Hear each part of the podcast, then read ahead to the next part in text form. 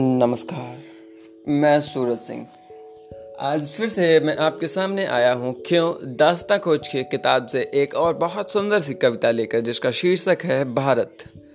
और ये कविता आज के समय से बहुत ही ज़्यादा जीवंत संबंध रखती है, और आप इसे सुनना और फिर मुझे बताना आप कि क्या ये सच में, वास्तव में आज के समय से संबंध, जीवन संबंध की बात मैं कर रहा हूँ, रखती है या नहीं? ये पूरी कविता आप सुनिए, ऐसे है। हिम से हिंद के बीच में सुरभित एक छोटा प्यारा भारत। हिमालय और हिंद महासागर के बीच का एक छोटा सा भूखंड का नाम है भारत। हिम से हिंद के बीच में सुरभित एक छोटा प्यारा भारत जहाँ पे सुगंध फैली हुई है, भारत के लोक व्यवहार की, भारत के लोक त्यौहार की और यहाँ के संस्कृतियों की। हिम से हिंद के बीच में सुरभित एक छोटा प्यारा भारत। धर्म बटे तो है ही नहीं वो, लेकिन धर्म बटे तो है ही नहीं वो।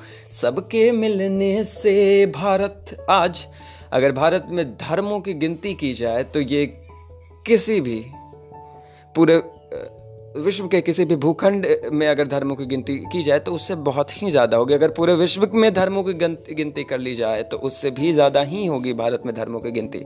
और अगर उस धर्म के आधार पर भारत का बंटवारा होता है, भले ही मानसिक स्तर पे ही सही तो क्या हम जिस वास्तविक भारत को आज देख पाते हैं, क्या उसका अस्तित्व उस समय भी अस्तित्व में रहेगा? नहीं। धर्म बटे तो है ही नहीं वो। सबके मिलने से भारत, जीवन भर चुप मौन हो रहना, चिल्लाना चिंगारी पर। जीवन भर चुप मौन हो रहना, चिल्लाना चिंगारी पर। एक बार में खास न हो कुछ, एक बार में खास न हो कुछ। सब पग पग चले तब भारत। एक बार में खास ना हो कुछ।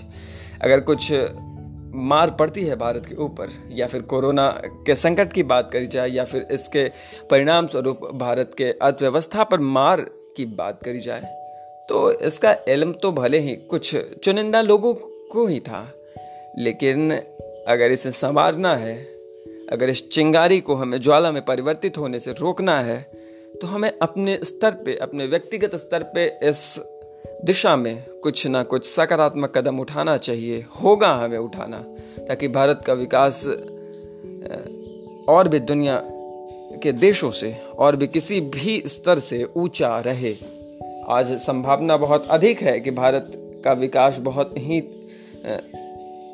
तेज़ी से हो, क्योंकि आज परिस्थितियाँ बहुत हद तक भारत के पक्ष में आई है। तो इसका लाभ हमें ज़रूर लेना चाहिए। इस तरीके से ये कविता आज मुझे लगी कि बहुत ज़्यादा संबंध रखती है, इसलिए मैंने आज सुनाना चाहा। चिल्लाना चिंगारी पर एक बार में खास ना हो कुछ। अगर कोई एक इंसान चाहता है, कुछ चुनिंदा लोग चाहते हैं भारत को एक दिशा में ले जाना तो ये थोड़ा मुश्किल लगता है, जब तक कि पूरे भारत के लोगों की इसमें भागीदारी नहीं हो जाती, तब तक इसका सफल हो जाना बहुत मुश्किल सा सिद्ध होता है। एक बार में खास न हो कुछ, सब पग पग चले तब भारत। जैसे पंक्षियों की आवाज़ भी आ रही है, शायद मुझे लगता है वो भी इसमें कुछ ना कुछ अपना योगदान देने की कोशिश करते हैं, होंगे। मुझे ऐसा लगता है।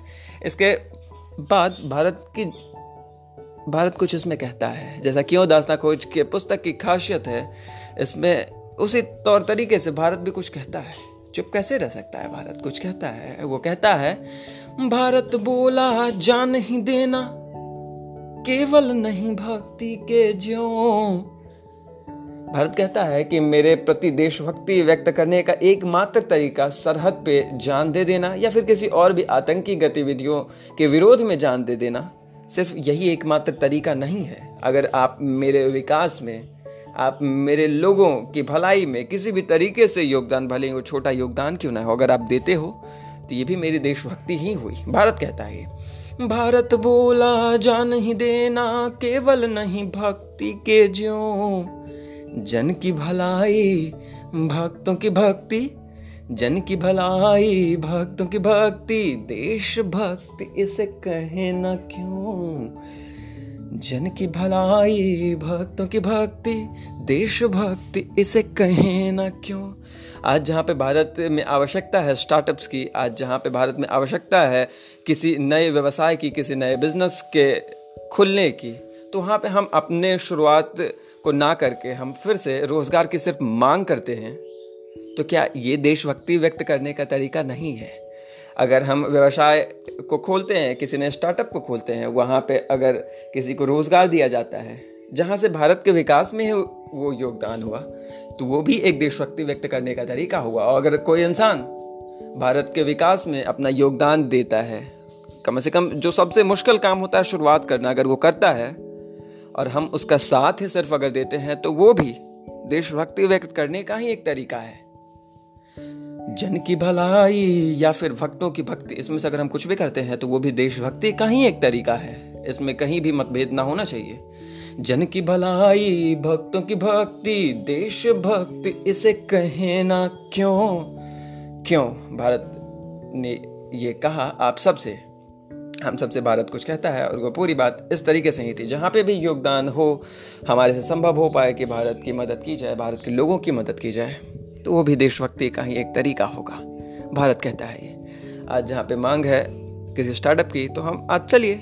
आज भारत के कहने पर ही कुछ अपने मन में विचार लाते हैं कि ताकि कुछ नए स्टार्टअप की शुरुआत करी जाए। यहाँ नहीं तो कहीं और भी सही। जहाँ से भारत के लोगों का लाभ ज़रूर हो। आपने इतने प्यार, ध्यान और स्नेह से सुना। आपका बहुत बहुत शुक्रिया। मिलते हैं अगले सप्ताह किसी नए एपिसोड में। बहुत बहुत शुक्रिया।